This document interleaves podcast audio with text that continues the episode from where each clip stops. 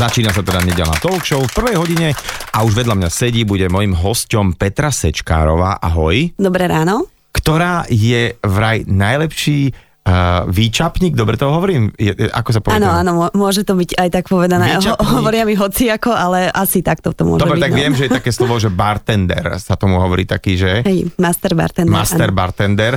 No a teda, prosím ťa pekne, poďme po poriadku, že ako sa uh, naozaj taká sličná, krásna baba dostane k tomu, že teda jednak čapuje pivo, to si ešte celkom viem predstaviť, ale k tomu, že to dotiahneš na takú úroveň, že porážaš chlapov dokonca uh, nielen zo Slovenska, ale z Čiech, že si v tom úplne že výborná. Takže uh, kde je ten tvoj príbeh, kde má začiatok? Ja som začala brigádovať kedysi uh, ešte počas štúdia na gymnáziu uh, v jednej pivárni, ktorá potom išla skôr na tú kvalitu toho piva a prihlásili ma na jednu súťaž Master Bartender. A vtedy som ešte nevedela, do čoho idem, ale boli tam nejakí ľudia, ktorí mi ukázali celú tú komunitu okolo toho, že to nie je len o, o tom načapovaní a o tom podaní toho pivka, ale že naozaj vznikla perfektná komunita ľudí a skôr sa to stalo takým už životným štýlom a podstate vďaka ním som sa k tomu dostala. No dobre, a teraz uh, si to povedzme tak, že čo ťa učili na čapovaní piva? Lebo ja mám pocit, že keď je nejaká oslava, kde teda je, ten, je tá pípa, dobre to hovorím, tak sa volá? Hej, hej. hej tak kde je tá pípa, tak, uh, tak ja sa vždycky tomu, k tomu tak chopím začnem s tým, že ja najprv pena, potom pivo a som strašne múdry vždycky pri tom. A mňa to baví a mám pocit, že to viem, ale asi to až tak neviem. No ale, ale že teda ako dlho trvá ten proces? Toto si dobre povedal, že najskôr pena, potom pivo, to ťa chválim veľmi. Je veľmi veľa ľudí, ktorí si myslia, že vedia čapovať a potom prídeme niekam my a zistia, že aha, tak nevieme to úplne dobre. Tá súťaž nie je len o tom, vedieť načapovať to pivo, áno, je to, je to veľmi dôležitá súčasť, ale musíme vedieť aj o tej histórii, ktoré to pivko má veľmi zaujímavú históriu. Bavíme sa o prvom ležiaku, ktorý vlastne zmenil doterajší obraz piva na svete. Takže tá história je veľmi zaujímavá, ten proces výroby je veľmi zaujímavý a potom je vlastne to servírovanie, správne skladovanie. Takže toto všetko musí ten master bartender vedieť. Uh-huh. Čiže ak tomu dobre rozumiem, že v podstate takéto klasické, že uh, dajte mi dve pivka, že, nemalo by, že nemusí to byť len tak, ale že proste keď ten človek, ktorý stojí za tou pípou, je to také pekné slovo, tak, uh, tak v podstate vie k tomu aj čo to povedať, takisto ako niekto vie o nejakom vínku povedať, alebo o nejakom inom nápoji, takže takto vy viete k tomu podať nejakú informáciu, hej, áno, ktorá, áno, ktorá je taká keči, že, že toho človeka tak zachytí a že ho v podstate tak viac baví, potom celý ten večer, lebo má aj takú informáciu, hej, alebo ako to je? Áno, presne, presne toto vieme a tých ľudí, čo sa o to zaujíma, je čoraz tým uh, ďalej viacej aj keď som mala niekde nejaký ten diplom vystavený, tak uh, tí ľudia sa zaujímali, že... že a jo, prečo... aký diplom, čo to je, hej? Že, a už... Áno, a presne toto, tieto otázky. A to bolo na rýchlosť a najrychlejšie si načapovala a tak? 30 naraz.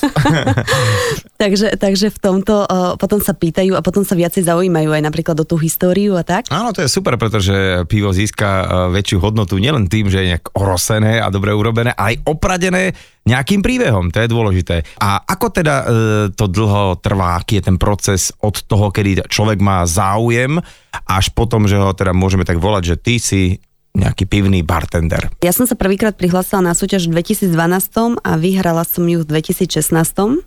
Samozrejme, že som sa nehlásila každý rok, ale tá cesta tam bola dlhšia. No ale aj v tom 2012, aj keď si dajme tomu nevyhrala, tak už uh, sa dalo povedať, že teraz si to vedela, ale nie až tak dobre ako tí ostatní, hej? Uh, hej, hej, určite tam boli uh, tí ľudia lepší v niečom. Ja som vtedy v podstate len začínala, takže som sa potrebovala zdokonaliť. Ale naučiť sa čapovať nie je to záležitosť uh, dvoch hodín. No. My teraz sa snažíme robiť takú osvetu tomu pivku a preškolujeme podniky, ktoré čapujú naše značky. A vždy sú tí ľudia nešťastní z toho, že a tebe to tak ide, že ty to chytíš do ruky a, a už ti to pekne tečí a podobne ním to zapeňuje zo začiatku a tak tam ide len o to, aby videli, ako správne čapovať mm-hmm. a potom to chce trénovať. Už to chce naozaj len ten tréning a ten, ten môže trvať u niektorých. Tréning robí majstra, hej, že proste. hej, hej. Dobre, a teraz keď si to presne povedala, že pení, nepení, takže tam, tam je dôležitá aj tá technická zručnosť, že ty prídeš, uh, pustíš prvé pivo, že aj, aj, aj, a tu to hneď tam ponastavuješ také tie knofličky, že ako má byť ten tlak a takže to vie, lebo sú rôzne tie prístroje, sú také, že tie otáčacie, že z jednej strany je pivo, z druhej pena, potom sú také, že také tie pákové opačne, že máš tam taký knoflíček, čiže s týmto ťa, ťa tiež naučia robiť, aby ti to tak lepšie išlo, hej? V podstate, hej, ten knoflíček sa volá kompenzátor. No dobre, tak knoflíček. A je teda aj na tom pakovom kohúte, aj na tom otočnom. Ja som sa úplne zamilovala do toho otočného kohúta, najskôr som mala uh, nostalgiu, potom baroko je tam taký menší rozdiel.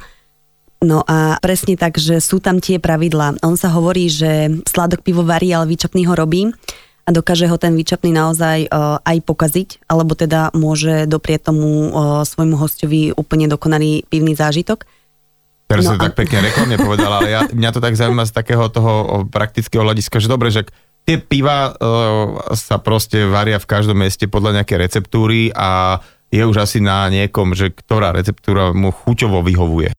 A teraz ty hovoríš, že ten človek, ktorý stojí za tým výčepom, že on to vlastne ešte môže pokaziť celé? Môže. Môže. A, a čo, sa, čo sa stane, že prečo? Prvé, čím to môže pokaziť, je to, že ho bude nesprávne skladovať s nejakými okay. potravinami a tak. To je ten prvý kameň úrazu. Čiže tam ide o tú teplotu toho skladovania. Áno, áno. Okay. Uh, mala by byť tá teplota ideálna, teda 5 až 8 stupňov je fajn. Uh, a Takzvaný potom... 7 schodík. Áno, áno. My, my tak hovoríme, že, že na 7 schodku, hej. Hej, hej, hej. To je, že legendárny film. A teraz som ho pred dvomi týždňa mi videl a presne zase tam prišla. Ja som si ho tiež hej, chcela pozrieť. Vesničko má stredisková, tak, tak. Takže ešte stále to platí, že na tom 7 schodku je to najlepšie. No a potom je vlastne aj okolo toho výčapu, musí sa starať aj o ten výčap, môže vedieť akokoľvek pekne načapovať pivo, ale ak sa nestará o výčap a, a Čo to je starať tam... sa o výčap, že akože hm, spievať mu, hladkať ho alebo ako, že čo, čo? No v podstate hladkať ho, hej, no lebo každý večer ho treba vyčistiť. Sú na to prípravky na to určené. Čo sa tam z- zanášajú tie nejaké kvasnice alebo nejaké... Tak, čo? tak. Aj keď, sa, aj keď sa dlhšie nečapuje, tak máme také pomôcky ako nejaký balónik, že treba si oplaknúť ten výčapný kohút uh-huh. a takto, aby sa tam nedržali nejaké tieto o, mikroorganizmy alebo tie kvasinky jo. ktoré dokážu potom veľmi zmeniť chuť piva. A dokonca také tí frajery, viem, že najtro, najskôr trošku tak odčapujú, až potom pustia uh, do pohára, pretože už ten vzduch sa môže nachádzať v trubkách, a vie narobiť šarapaty. Už to, už to zvetráva, hej. Zvetráva. A to vlastne, uh, ja by som také pivo nechcela piť a určite by som ho nechcela ponúkať našim hostom, takže, takže áno, uh, treba si odpustiť tú zvetranú časť a preto, ako ty si hovoril, že čapuješ najskôr pena, potom pivo, tak tú penu čapuješ vlastne uh, preto prvú, lebo ona chráni vlastne to pivko pred tým zvetrávaním. Uh-huh. Pena je taký vlastne ten obláčik, ktorý chráni uh, to, to pivo. pivo, aby k tomu došiel ten vzduch. OK, ktorý je rozumiem. naozaj Čiže najskôr príde do, e, do pohára pena. A, a počúvaj, toto mi povedz, Peti, uh, keďže ty si tých piviek viacej videla ako ja. Mne sa zdá dokonca, že tá pena má ako keby úplne inú konzistenciu, keď ide prvá, ako keď ju, ju dávajú ľudia na pivo. Že vlastne vieš, že keď dáš pena pivo, tak je taká, až taká, že sa tak trase, vieš, tá. Ale keď je naopak, keď je to tak spravené, že načapuje niekto pivo, na to dá trošku peny, tak potom on tak hneď ako za, za minútu je po nej a že či, či to je pravda, alebo to len tak To, že keď myslím. načapuješ najskôr pivo a potom dočapuješ penu, tak on to volá v podstate európsky štýl čapovania. Niektoré uh, európske krajiny vôbec nemajú dovolené ponárať ten kohu do toho pivka a musia čapovať v podstate takto.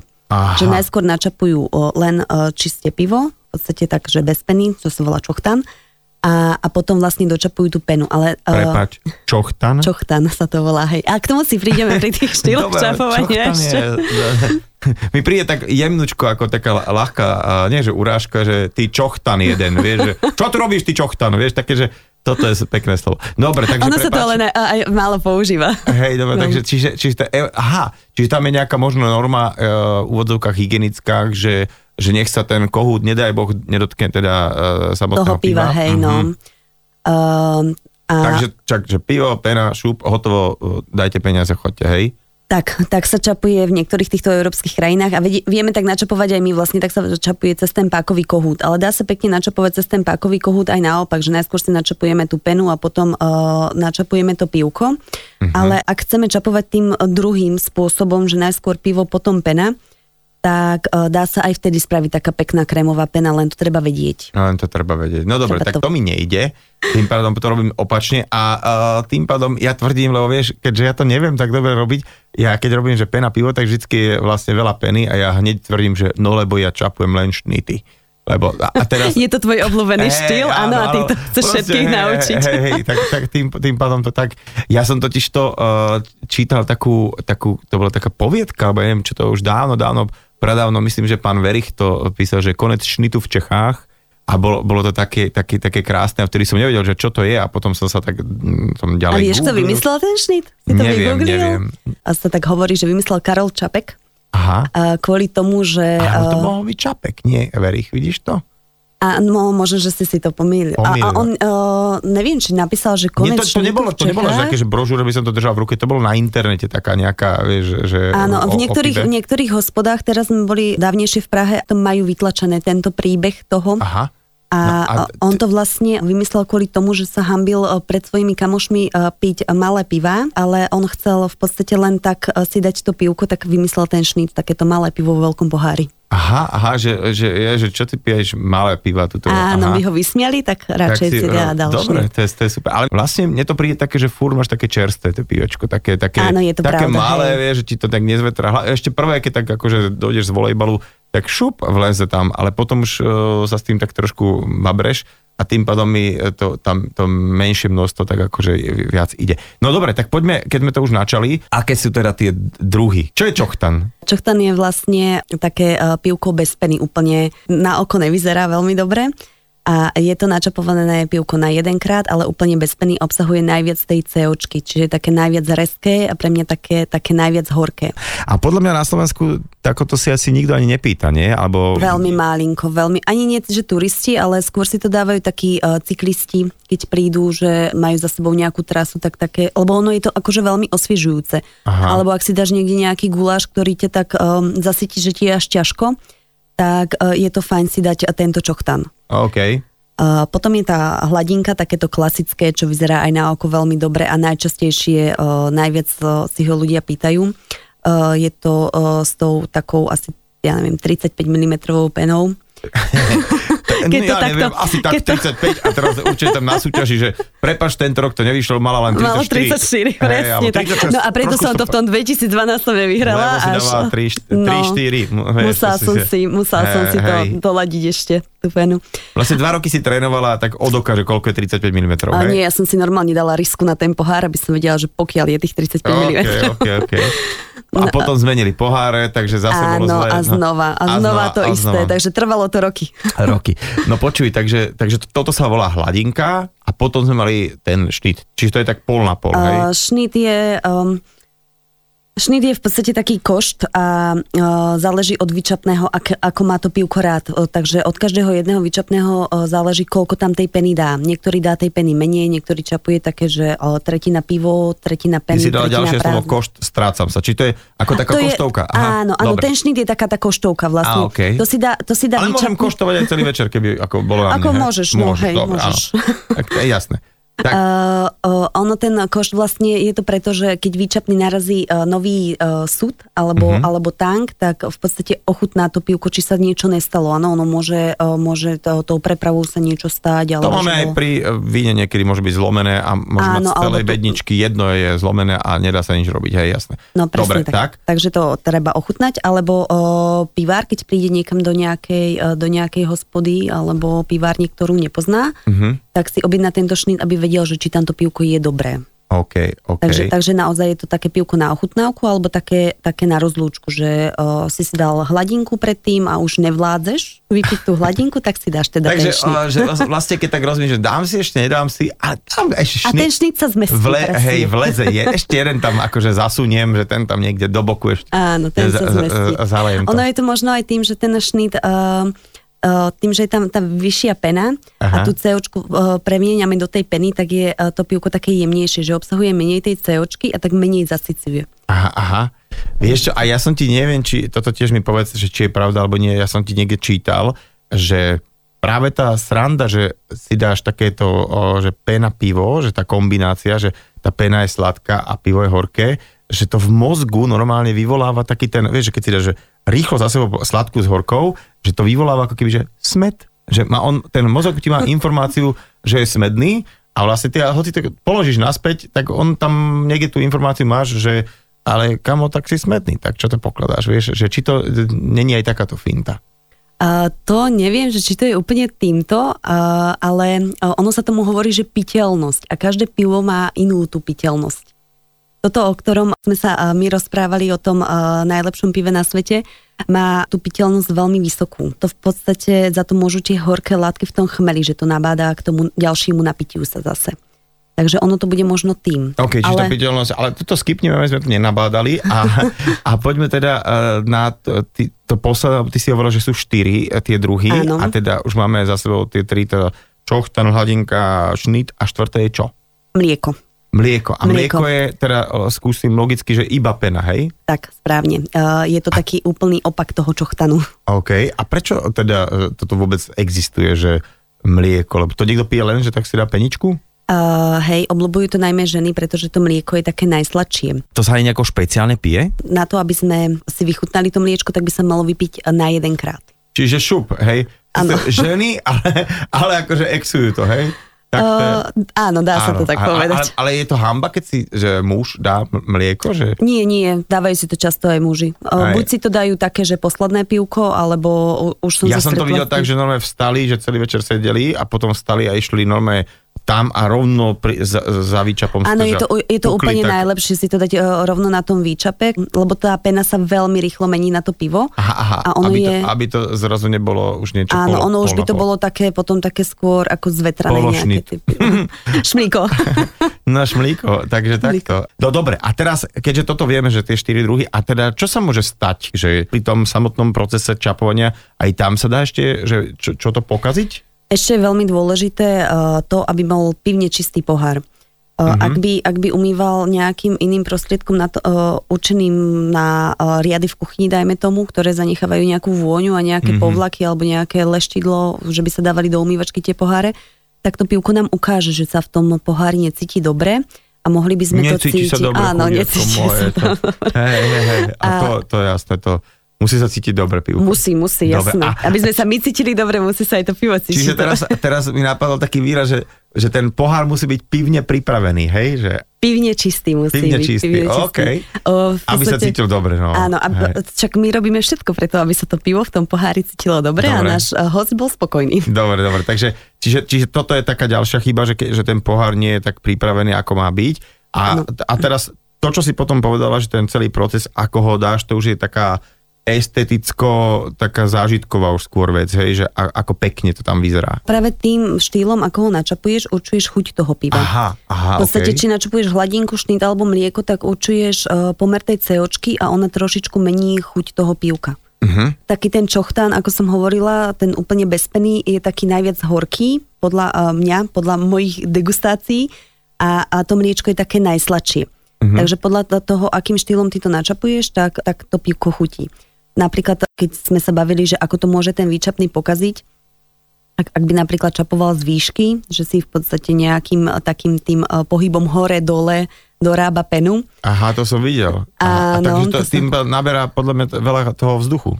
Či nie? Uh, áno, môže byť to pivko také už zvetrané, také viacej horké a tá pena je taká uh, suchá. Uh-huh. A niekto to napríklad vyžaduje, že ja by som si dal s čapicou lenže tá čapica je taká nepríjemne horká pre mňa napríklad a je taká suchá tá pena. Pritom, keď načapujeme dobré pivo s tou takou tou krémovou penou, tak tá pena nás prekvapí takou jemnou sladkou chuťou. Uh-huh. No, čo Čiže ja, to je, teda je, mám... je, tam toho, je tam toho veľa.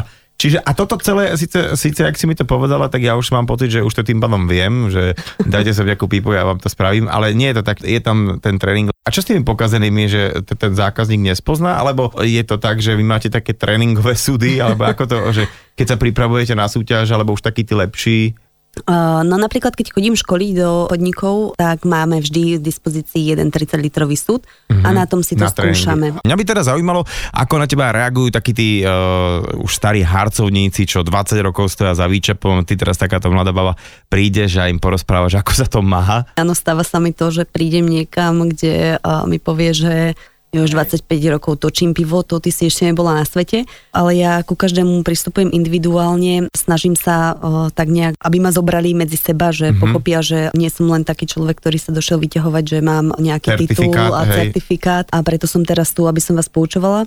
Takže snažím sa napríklad týmto, čo čapujú tých 25 rokov, tak snažím sa im dať v niečom za pravdu a oni potom ma tak zoberú, že no dobre, povedala, že mám pravdu, tak... Tak, že nejaká, nejaká psychológia Áno, áno, to, treba, treba ku každému pristupovať individuálne.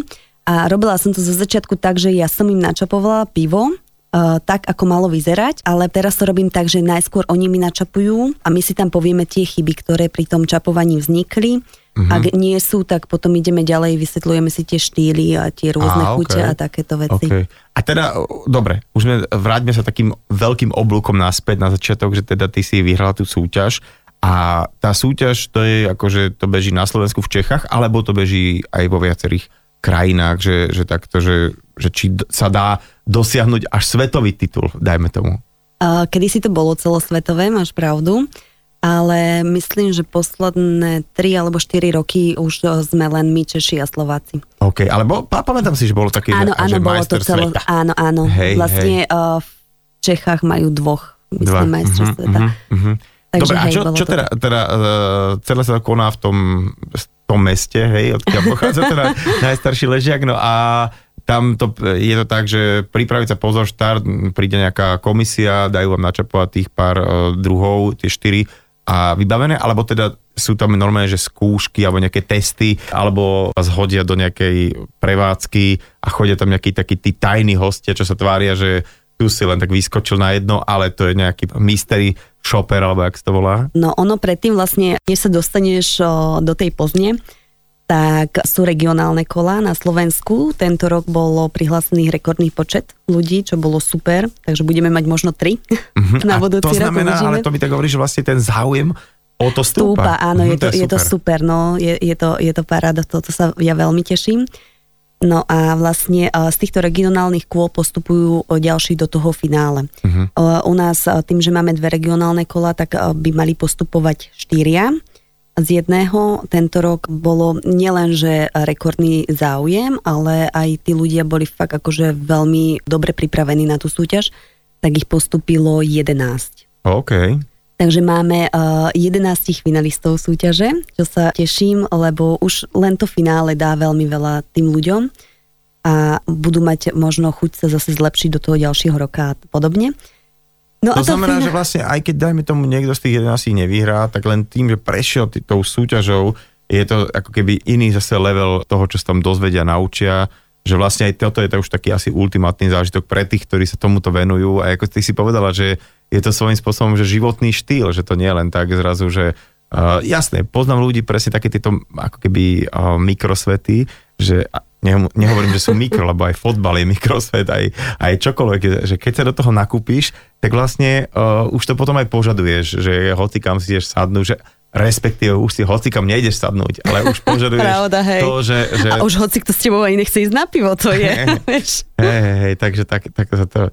No, no Peťa, počúvaj, tak ja ti viem držať palce, nech, nech čo najviac talentov cez tvoje ruky prejde a nech sa to takto rozširuje, táto kultúra v tom, že, že už to neznamená, že idem si sadnúť, znamená, že len to, že sedíme a niečo dávame do seba, ale že nech to už má takúto štábnu kultúru a nech to teda tí ľudia, ako hovoríš, tak krásne hýčkajú, hrajú sa s tým pivom, nech to nikto nekazí hlavne a nech aj to pitie piva je taký, že ultimátny zážitok.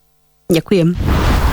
V štúdiu Fanrádia už vedľa mňa sedia moje dve hostky do druhej hodiny dnešnej nedelnej talk show Aneta Vaculíková a Peťka Molnárová. Začnem teda takto hneď z kraja. Anet, ty si, uh, myslím, robila s projektom, alebo stále robíš, ktorý sa volá Zdravá škola. No, je to jeden z projektov a skutočne Zdravá škola, takže riešime kvalitnejšie potraviny a stravovanie vzťah detí k potravinám. Naposledy, keď sme sa rozprávali, tak eh, vlastne sme tak ako keby do budúcnosti malovali nejaké také pekné obrázky, ako to bude s nejakou možno slovenskou legislatívou v rámci toho stravovania na školách a možno aj nejakými takými tými posunmi v rámci toho, že čo by tie deti mali jesť a že by sa mali možno aj nejaké nové normy upraviť, aj možno taký ten vzťah e, škôl a dodávateľa nejakých surovín. E, posunulo sa niečo v tomto smere? Zatiaľ veľmi veľa nie, ako čo sa týka legislatívy, ale ja si myslím, že kde vôľa tam je cesta a aj v rámci tohto nastaveného systému sa dá robiť veľa, čiže je to už priamo na tých školách, ktoré sa rozhodnú pre zmeny, tak ich realizovať vedia. Mm-hmm. Uh, Peťa, na teba, lebo ty si teda taký ten uh, slow food človek, teda človek, ktorý uh, propaguje tú myšlienku pomalého stravovania a vlastne stravovanie sa z kvalitných potravín. My sme tomu minulý rok, ale myslím si, že venovali takmer dve hodiny, ale teraz len tak prebehneme to, že čo to vlastne znamená, keď človek počuje slow food, čo, čo si má pod tým predstaviť?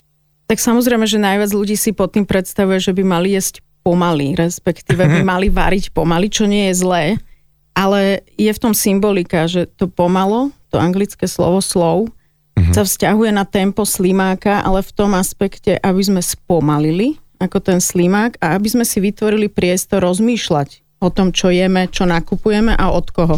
Takže slow food je, je medzinárodné globálne hnutie, ktoré robí akéhosi mediátora medzi producentami, ktorí sú malí, čiže malí rolníci, rodinné farmy, manufaktúry rodinné, ktorí vyrábajú veľmi kvalitné potraviny a ktorých je na svete stále bohužiaľ menej. A Slow Food mediuje, aby sa dostali k tým správnym odberateľom, uh-huh. ktorí takéto potraviny hľadajú a sú ochotní za tú kvalitu trošku viac zaplatiť. No k tejto práve zložke, že prečo sú tieto kvalitné potraviny uh, trošku, teda, alebo sú, sú proste drahšie, a čo je vlastne v tej cene ukryté, tam sa dostaneme za chvíľku, ale poďme najskôr na tú prvú časť, na tú kvalitu, že je nás veľa na tej planéte, všetci sa chcú nejakým spôsobom nakrmiť, eh, ale napriek tomu, že ten projekt, že vo veľkom vyrábať a rýchle vyrábať sa ukazuje ako, že naozaj nielen, že ako to populárne teraz povedať, že trvalo neudržateľný, ale naozaj zlý, pretože planéta sa nám ohrieva, vidno aj to, že dve tretiny všetkých zvierat za posledných 50 rokov uhynulo a to je práve aj teda taký jeden z tých uh, možno efektov takéhoto hospodárenia aj s pôdou, aj vôbec so všetkými zdrojmi, aj to, že vytláčame tie, tie prirodzené habitáty tých zvierat a ich uh, ukrajujeme.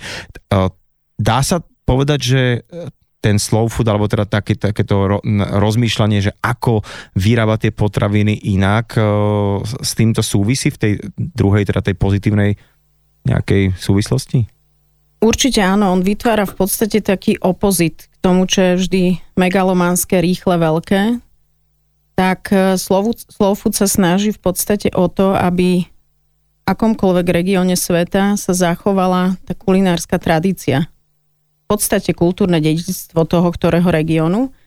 A podstata vychádza z toho, že podporuje práve týchto malých rodinných farmárov, a podporuje v nich to, aby sa snažili ešte stále udržiavať pôvodné plemená, aby chovali, aj keď je to veľmi ťažké samozrejme, aby stále siahali po chove tých, tých pôvodných plemien, ktorí charakterizovali ten ich región, alebo plodiny hospodárske, ale aby vyrábali produkty, ktoré sú tradičné, ktoré sú späté s tým územím.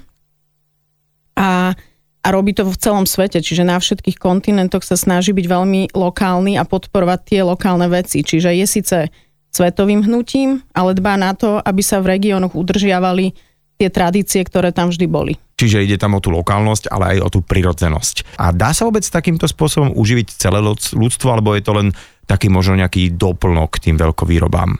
To je presne ten bod, kedy dostane Slow často tú nálepku, že elitársky, že proste mm-hmm. nie je možné, aby si všetci vedeli dovoliť tie drahšie potraviny. A ja osobne si myslím, že je to vec rozmýšľania a prístupu, že keď si pozrieme nejakú malú dedinu, to je taký obľúbený príklad môj, že v rámci obce koľko je tých farmárov, čo všetko pestujú, koľko je tam výrobní, čo všetko vyrábajú, minimálne nejaký pekár, mesiar alebo farma, ktorá pestuje zeleninu, má ovocie a siahnuť po nich a ísť k ním si nakúpiť. Samozrejme, že to neurobí celá obec, nebudú všetci u nich nakupovať, ale stále pribúdajú noví ľudia, ktorí si uvedomujú, že je dôležité jesť kvalitné potraviny a snažia sa ich hľadať čo najbližšom okolí. Čiže nepokrieme s tým celú spotrebu, akože baviť sa teraz o tom, že Slovensko bude jesť len takéto potraviny, to je si myslím absurdné a veľmi mm-hmm. ťažko sa to dá dosiahnuť.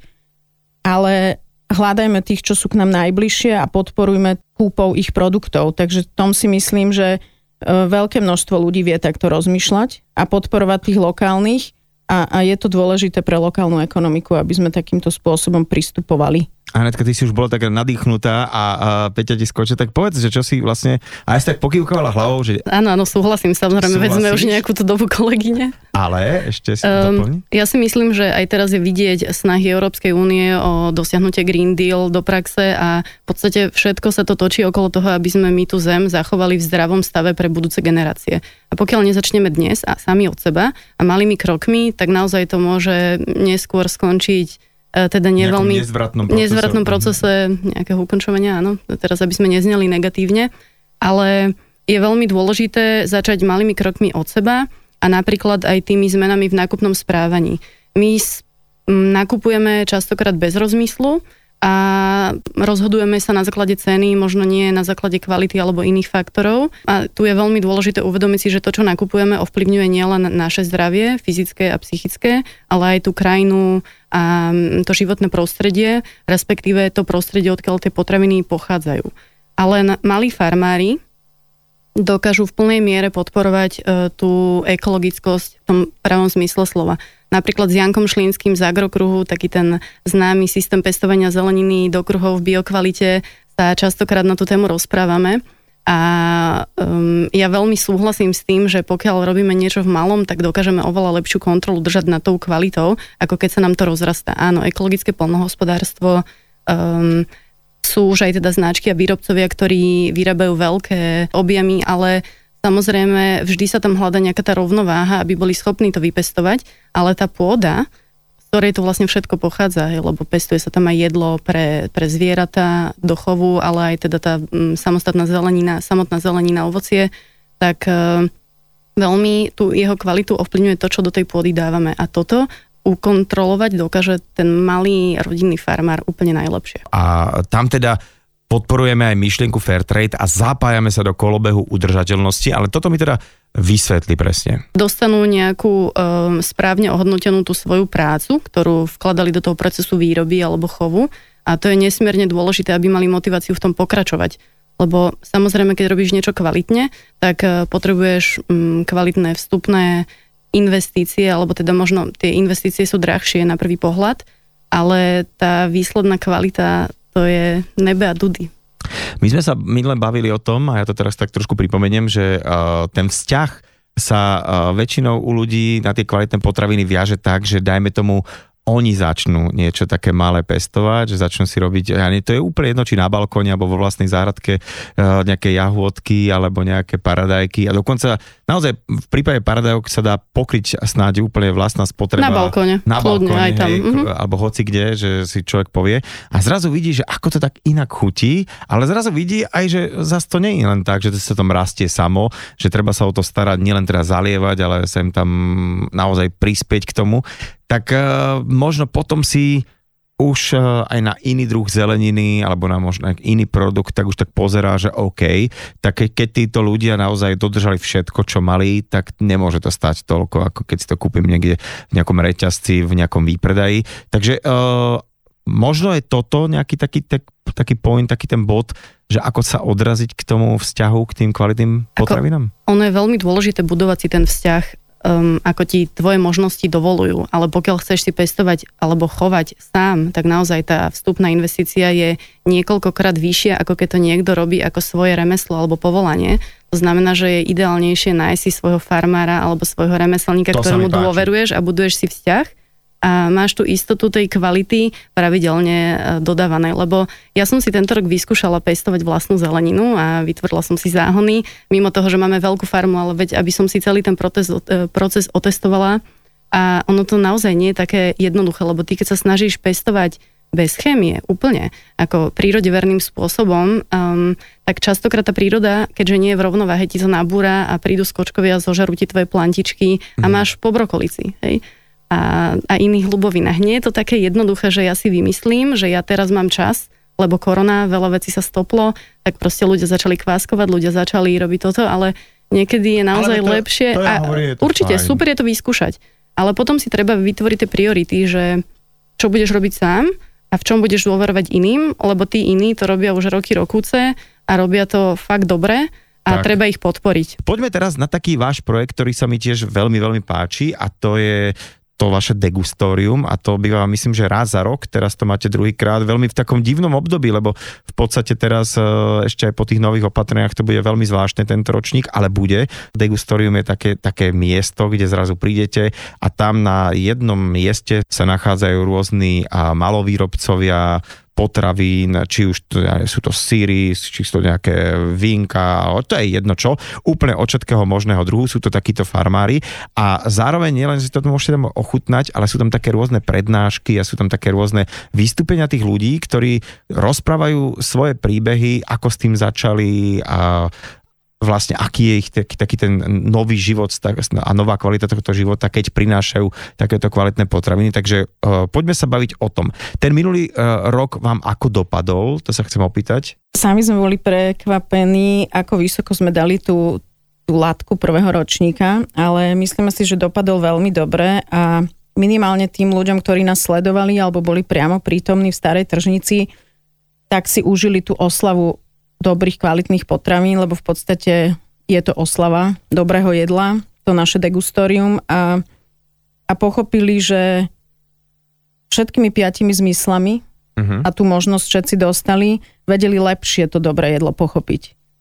A preto sme prišli s tým degustorium minulý rok, že sme si povedali, že minimálne raz za rok by sme radi chceli dať taký veľmi otvorený priestor pre práve týchto malých producentov, aby mm-hmm. prišli a aby ľuďom, ktorých tá téma zaujíma, porozprávali o sebe, ako pracujú, ako žijú, čo vyrábajú a rozhodli sme sa to počiarknúť tým, že môžu tie svoje produkty rozprávajúc nechať ľuďom ochutnávať. Čiže sme naozaj zautočili na všetky zmysly a myslíme si, že to malo úspech, že ľudia mali na to dobré reakcie. Pamätám si, eh, keď som tam nahliadol minulý rok na chvíľku, tak tak tí farmári a tí ľudia vôbec, čo o, tam prezentovali a jednak svoje farmy, jednak svoje výroby a výrobky, tak veľmi krásne rozprávali a aj keď sa na niečo ako keby, nehovorím, že hovorili o nejakých problémoch, tak sa nesťažovali, ale všet, celé to bolo veľmi pozitívne. V tom je aj tá pointa, že chceli sme prísť niečím pozitívnym. Nechceli sme vytvoriť formát, kde sa ľudia budú stiažovať, aj keď je na čo, samozrejme, nie je to ľahké, vyrábať takéto kvalitné potraviny, ale práve sme aj na ten prvý ročník prizvali ľudí, ktorí robia veľmi dobrú kvalitu a žijú ale v tej pokore a v tom rešpekte k tomu, čo robia a vedeli to podať ľuďom. Čiže ľudia videli, že sú to pozitívni ľudia, nadšení pre to, čo robia a to nadšenie sa odtiaľ šíri ďalej. Takže to je pointa toho celého podujatia, že šírme pozitívne príklady. No Anetka, povedzme si niečo k tomuto aktuálnemu ročníku, lebo to bude veľmi zvláštny, lebo naozaj e, ste to presunuli síce von, ale tie opatrenia sa zase nejakým spôsobom škrtia, veríme, že aspoň také, také sú, že ostanú.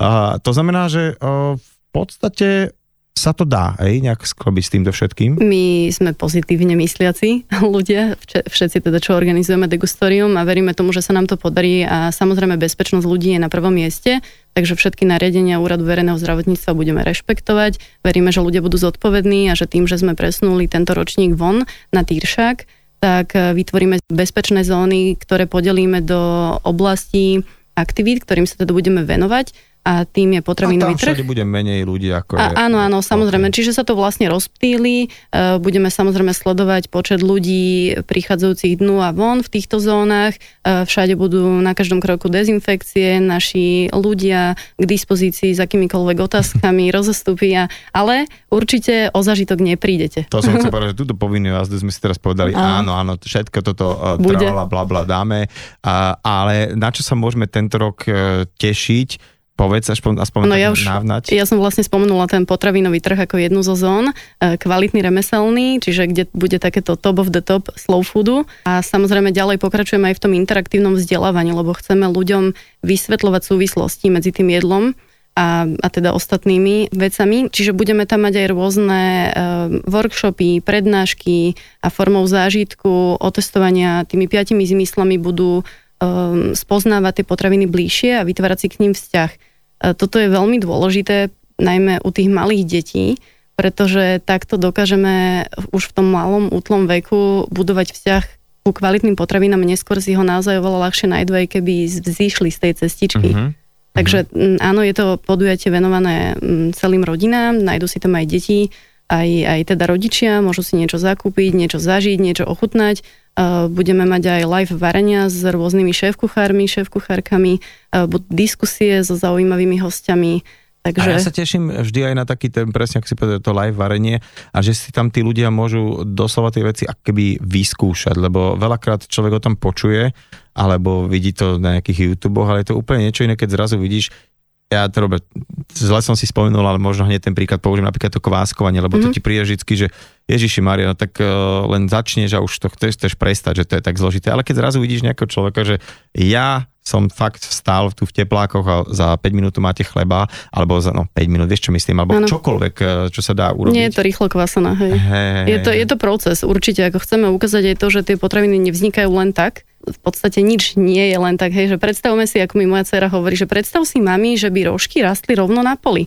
No čo by to bolo? A to tak proste nie je. Tam je naozaj milión faktorov, ktoré to ovplyvňujú vôbec tú výslednú kvalitu a kým sa to dostane na ten tanier z toho pola. Takže chceme, aby si ľudia vyskúšali aj ochutnali, ale neberme to teraz tak, že to bude mm, vyslovene, že škola varenia, to nie, aj teda obmedzenia to momentálne nechceme naozaj nič riskovať, ale budú Jasne. tam kuchári, ktorí budú o tom rozprávať so svojimi skúsenostiami sa podelia, takže naozaj, aby sme ľuďom odovzdali čo najviac toho praktického života a nielen v teoretickej rovine sa rozprávali o tom, že čo sú tie remeselné potraviny. Tak by to byť nemalo, my chceme odovzdať skúsenosť, zážitok a, a úsmev, aby odchádzali ľudia s úsmevom. Keď to tak porovnáte so svetom, tak myslíte si, že už aj u nás teda ľuďom dochádza tá krátkozrakosť a krátkodobosť toho rýchleho nakupovania lacných a nekvalitných potravín, alebo stále zaostávame v tomto za svetom? Vždy je tam tá voľba, takže ja si myslím, že kto chce, ten si tú cestu nájde. A na Slovensku je to už oveľa lepšie aj vďaka takýmto mm, organizáciám a hnutiam, ktoré podporujú presne túto trvalú udržateľnosť. Ale v porovnaní so zahraničím, my sme minulý rok boli s Petrou v Bra, mňa zobrala teda na Slow Food trh. Prvýkrát som bola na takom podujatí a to bolo neuveriteľné. Ako to odporúčam zažiť úplne každému. Petra to... To bolo kde? E, Brá v Taliansku, a, okay. v, pri Turíne, ako v Liahni teraz, no môžeš aspoň počúvať, že či som sa to ja, naučila. Áno, práve to robím. Práve. Čo to v angličtine znamená. áno, áno, áno. Hej, všetci sa ma pýtali, či som si kúpila podprsenku. Ale teda presne tak sa volá to mestečko a žije slow foodom. Naozaj tam to bolo cítiť z každého zákutia, neskutočne krásne a tí ľudia um, proste tými potravinami kvalitnými žijú a snažia sa odozdať to, čo sa roky, rokúce u nich v rodinách traduje. Takže uh, u nás ešte máme veľa práce pred sebou, ale je to určite lepšie. Uh-huh. No ja som tiež pozitívna, ja som rada, že som nainfikovala toto aspoň Anetu úplne perfektne, pretože ísť na tie podujatia, ktoré Slow Food organizuje mimo teda na naše územie, tej bývalej východnej, ja to moc nemám rada používať, ale, ale tej bývalej východnej Európy, tak je to naozaj zážitok a ľudia naprvu pochopia, o čom slow food je, že e, keď poviem, že oslava dobrého jedla v krajine, ktorá jedlo miluje od narodenia, proste sú na to hrdí, čo majú a, a užívajú si to ako najviac vedia. Ale ja som pozitívna, pretože aj na Slovensku, neviem, či to bolo rovno tým degustóriom, ale, ale zaznamenávame, že je o ten slow food ako o tému väčší záujem pridávajú sa ľudia, ktorých to naozaj úprimne zaujíma. Ale samozrejme, že tá cesta tu je ešte pred nami otvorená. Nie je na nej zatiaľ veľa ľudí, ale pribúda fariem, ktoré sú presne podľa, podľa slow food e, zmýšľania koncipované, pridávajú sa výrobcovia, takže v tomto smere ja som pozitívna a určite tá ponuka si vytvorí aj svoj, svoju klientelu. Takže je to vlastne na dobrej ceste, treba šíriť osvetu, aby sa to dostalo čo najviac ľuďom, ako to robíme aj teraz. A teraz neviem, či sa neopýtam blbosť, ale to sa mi celkom často stáva. Keď sa niečo dá pestovať a vyrábať v biokvalite, existujú na to nejaké normy alebo aj dokonca organizácie, ktoré ti poradia, aby si splnil všetko, aby si potom mohol mať to osvedčenie, že to robíš bio. A existuje takéto niečo aj v slow foode, že sa mám na niekoho obrátiť, aby to, čo som robil, bolo v súlade s nejakým hnutím slow foodu? Hovorím dobre alebo zle? Nie, nie, nie, hovoríš aj uvažuješ správne. Uh, slow food je ale v podstate postavený na veľmi prírodzenom prístupe. Samozrejme, že sú pravidlá, keď už ideme robiť nejaké výstavy, veľtrhy, v rámci celého sveta, tak sú presne stanovené pravidlá, ale ten základ je v tom, že ako človek pristupuje k životu a k tej výrobe samotnej, aj k mhm. tej svojej farme a robí veci prírodzene dobre, lebo to tak cíti, že chce žiť v súlade s prírodou, že chce vyrábať bez pomoci chémie, len prirodzeným, jak to ja rada používam, to mám od jedného známeho slovenského vinára, taký výraz pekný, prírode verným spôsobom. Uh-huh. A preto je to všetko ten ľudský faktor, ktorý je veľmi dôležitý a čas. Čiže aj ja s tými, s ktorými spolupracujeme, ja si musím nájsť čas a prísť za nimi, rozprávať sa s nimi a pochopiť, že akým spôsobom žijú, ako pestujú, ako vyrábajú. Čiže tá veličina, čas a slow food sú veľmi, veľmi späté. Áno. Aby človek pochopil, že je slow food, tak musí rozumieť tie súvislosti, čo vlastne, o čom slow food je. A toto častokrát z toho anglického výrazu nie je známe náprvu. Takže väčšinou sa bavíme o tom do hĺbky, že aké témy vlastne slow food rieši. A keď to rozoberáme, tak ten človek môže aj zistiť za pochodu, že aha, vedia vlastne prírodzene slow food som. OK. A nič som nezmenil. Čiže áno, asi ako... Teraz si mi naťukla to, že určite si tento rok ešte pozvem sem do Fanrádia mm-hmm. môjho častého hostia Katarínu Nádasku, etnologičku, lebo s ňou vždy rozoberieme úplne nejakú inú tému a nakoniec e, skončíme alebo teda pochopíme, že už to tu kedysi bolo, že proste vlastne Slovensko, alebo teda to Návrat územie, kde, kde sa Slovensko momentálne nachádza, o, bolo územím takých tých presne veľmi dobrých potravín, ako sú strúkoviny, kaše a o, všetky, myšpule. Áno, myšpule a tak ďalej, že toto všetko o, vlastne my máme niekde v DNA a iba sa k tomu... A kupujeme avokáda a, a tak ďalej. A avokáda, ktoré precestujú po sveta a pomaly... Teraz som videl na Netflix Netflixe taký ten Rotten, taký ten seriál a hneď prvá časť je o avokádach, že proste to je taká komodita, že tam vznikajú len mafie. Dobre. Ale, ale to neznamená, že ich nemáme kupovať nikdy, ale samozrejme, Jasné. že gro tej e, našej spotreby by malo byť uvedomelé a malo by pochádzať z tých lokálnych sezónnych potravín, vtedy je to v rovnováhe. Lokálne a sezónne. S týmito dvomi slovami uh, sa s vami teda na dnes lúčim, vidíme sa na degustóriu a teším sa teda na všetko to, čo ste e, spomenuli, aj na tie live veci a teda, že aj e, rodiny s deťmi hlavne prídu, aby tie deti e, to celé nejakým spôsobom nasali a pamätali si. Dievčatá, ďakujem veľmi pekne za váš čas a za návštevu. Ďakujeme. Ahoj. Nedelná talk show so Šarkanom.